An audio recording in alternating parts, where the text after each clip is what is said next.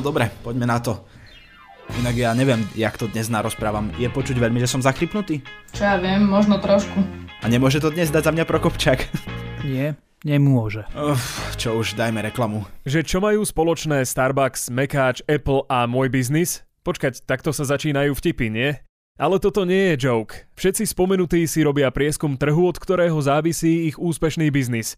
Keď si si istý, rozhoduješ sa lepšie tak využij aj ty údaje vo svoj prospech a získaj svojich zákazníkov.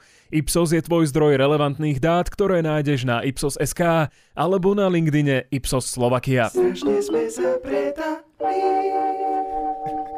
Viete, ako zistíte, že Rusko je fakt v úzkých? Ozaj ty vieš? Viem. Tiež? Nie. Nie. Na sociálnych sieťach sa začnú objavovať komentáre przniace gramatiku tak výrazne, že ak by si ich prečítal Ľudovič Štúr, pri skákaní cez rieku by si hlaveň pušky radšej priložil k hlave.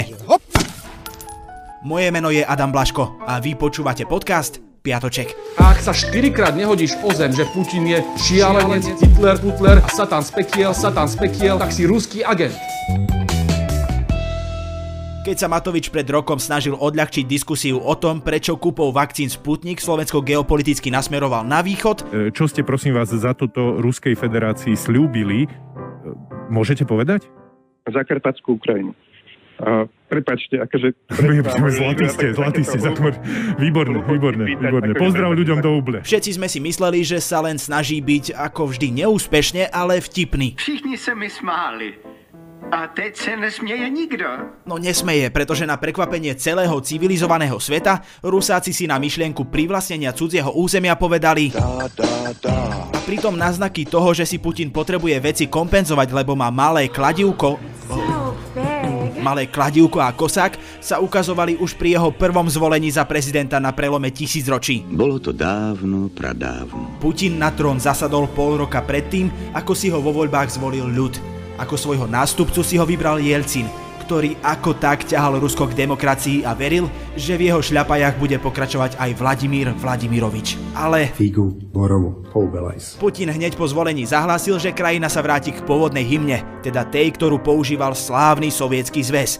A Vladimír jasne prezentoval, že v jeho predstavách Rusko nie je len to územie, ktoré zdedil, ale že jednoducho chce.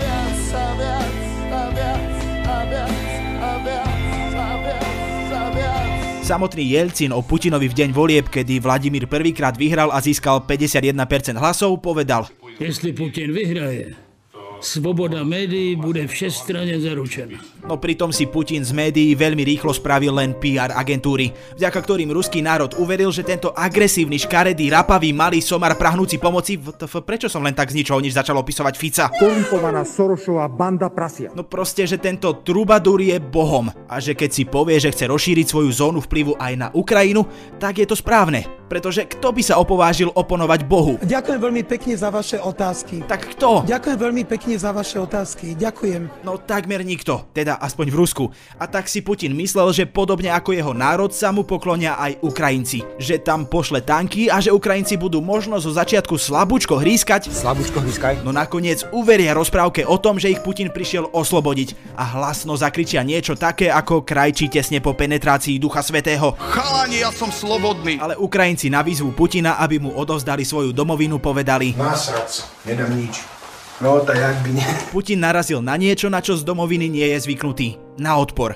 A nie len na odpor armády, ale celej Ukrajiny. Odpor civilistov, ktorí sa rozhodli, že ubránia svoje územie. Že ubránia svoj domov. Tak ti dám spak ruky kres papule, že ti sopel oko vybije. Napríklad, kým u nás je zvykom, že traktor sa používa len ako pozadie na fotkách Ficových potešiteľiek, teda Troškovej a Pelegriniho, na Ukrajine ním farmár odtiahol ruský tank. A tomu sa hovorí žatva. Prosím vás, neotravujte, tu sme pri žatve. Alebo ruský tank ukradli aj ukrajinskí Rómovia, čo u nás samozrejme okamžite spustilo rasistické vtipy o tom, že ho iste odviezli do Kovošrotu. Ale povedzte, koľkokrát ste vy rasistické hoveda riskovali životy a ukradli ruský tank len preto, aby ste ochránili svoje rodiny. 0,0,00.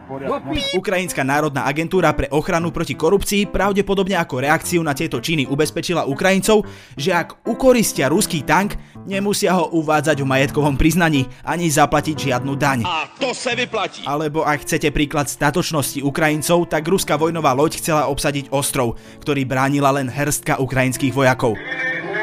Vyzývame Vyzývame vás na zloženie zbraní. Zdajte sa. Zamedzíte tým krvi prelievaniu a zbytočným obetiam. V opačnom prípade vás budeme ostreľovať. Vyzývala vojnová loď Ukrajincov, ktorí im odpovedali takto. Čo v preklade znamená ruská vojenská loď, pojeb sa. S takýmto odporom Putin jednoducho nerátal. On v podstate vojnu prehráva, keďže jediné, čo sa mu podarilo, je zjednotiť Európu.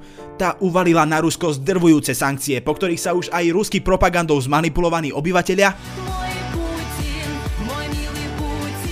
začínajú pýtať, že čo sa to do frasa vlastne deje. Neviem. Viacero športových zväzov ako napríklad FIFA, UEFA, IIHF, NHL, FIVB, EISU, FIS, čo to sú za skratky? No proste kopeč športových zväzov si potom, čo Putin urobil, povedalo, že... Že uh, tak ja to tam peklo, to vám to slúbujem. A uvalilo na Rusko sankcie, vďaka ktorým Rusko nemôže súťažiť na majstrovstvách sveta v hokeji ani v futbale. Nemôže sa zúčastniť lyžiarských súťaží ani biatlonových a korčuliarských pretekov. Väčšina športových podujatí, ktoré sa mali konať v Rusku, sa zrušili. Tento príbeh je smutný, napísal sám život. Ešte horšie však je, že sa Rusi nebudú môcť zúčastniť Eurovízie. Oh no. Hej, Putinové činy mali vplyv ešte aj na túto mierne bizarnú, no v Rusku veľmi obľúbenú spevácku súťaž z ktorej vzýšli hviezdy ako Neta, Salvador Sobral, Lorin či Alexander Rybak. A ja vôbec netuším, kto to sú, ale je to tu napísané. Takže... Okrem toho Green Day a viacero známych kapiel zrušilo koncerty, ktoré mali mať v Rusku. Takže Putin už Rusom zobral hry. Nasleduje chlieb? Hej, ak to takto bude ďalej pokračovať, obyčajní Rusi onedlho už nebudú mať ani na ten chlieb. Rubel totiž padol na historické minimum, inflácia stúpla a ľudia vyberajú svoje úspory z bank. Ponižílame, toto nemá robiť. Hodnota rubľa totiž padla rýchlejšie než preferencie Igora Matoviča po príchode covidu.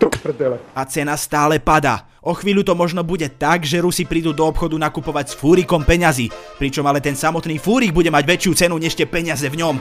Ale som rád, že som zapredaný. Sankcie sa už dotýkajú aj každodenného života bežných ľudí, keďže z ruského trhu odchádzajú firmy ako Apple, Adobe, automobilky Audi, Chevrolet, Ford, Mercedes a známe obchody s oblečením ako Nike zatvárajú predajne a z Ruska sa už nedostanete ani na Snapchat či OnlyFans.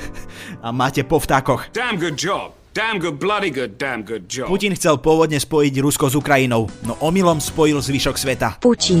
Connecting people. Takže teraz hrozí jadrovými zbraňami a posiela na Ukrajinu 60-kilometrové vojenské kolóny, ktoré by the way nemajú zabezpečenú podporu a tak im došiel benzín. Čo je teda ďalší dôvod, prečo by k nám Rusi jazdiť nemali, keď nemajú podporu z domu, tu by ich ten benzín totiž to vyšiel fakt draho. Pozrite sa, došli sme tankovať klasický benzín. Ale nie, chceli sme tým povedať, že Rusko robí naozaj všetko preto, aby Ukrajincov zastrašilo. No zatiaľ, vďaka hrdinstvu Ukrajincov, neúspešne. Dobre, ako ukončíme túto tému? Sláva Ukrajine. Sláva Ukrajine. Existuje taký terminus technicus, že užitoční idioti.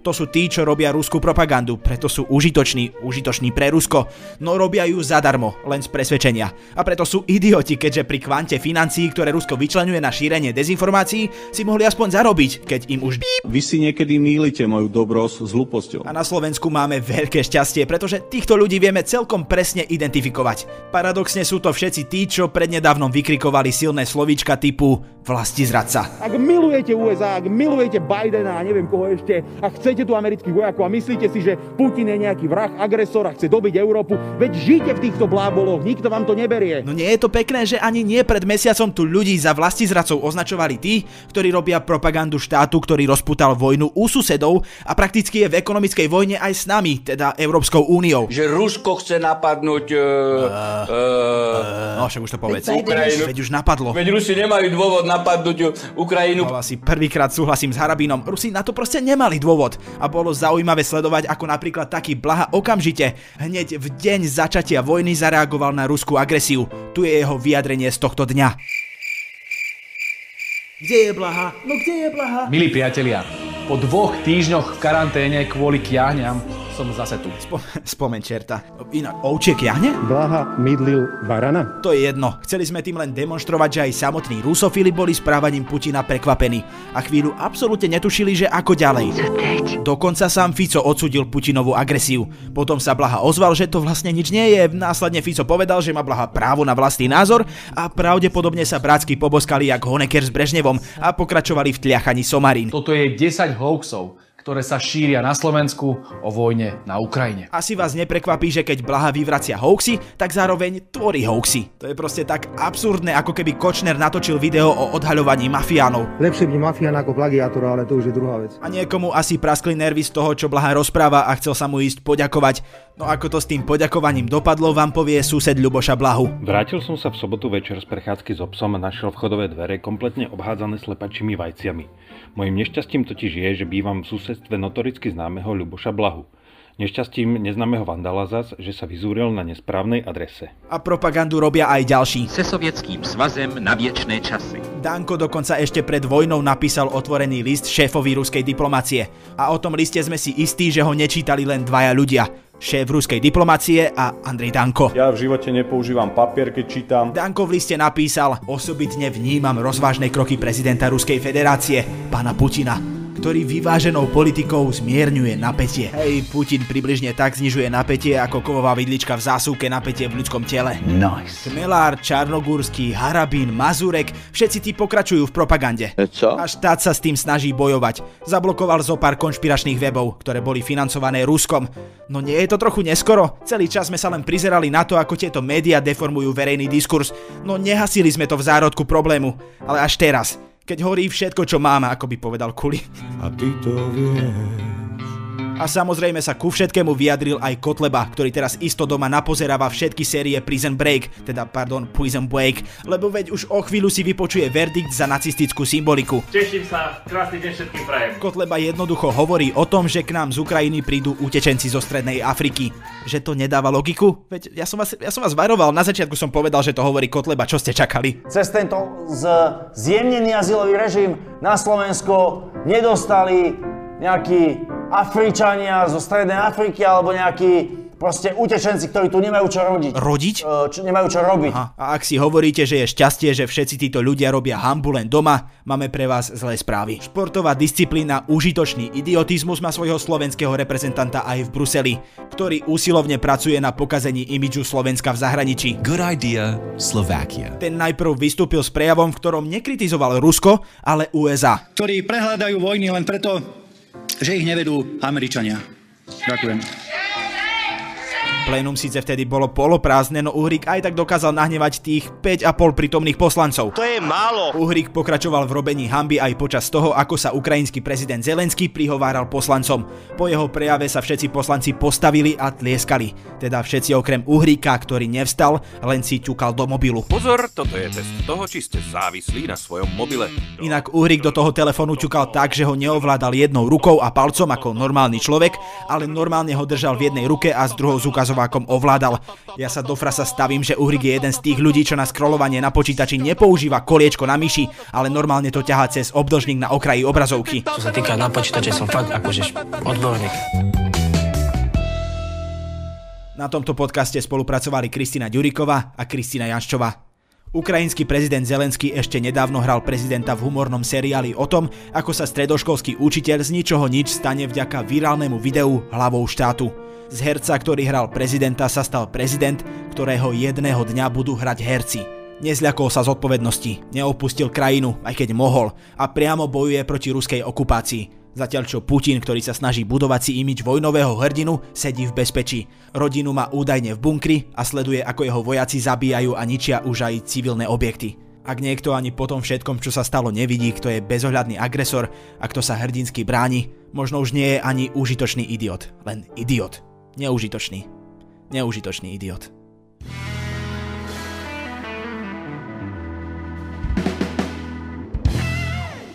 Že čo majú spoločné Starbucks, Mekáč, Apple a môj biznis? Počkať, takto sa začínajú vtipy, nie?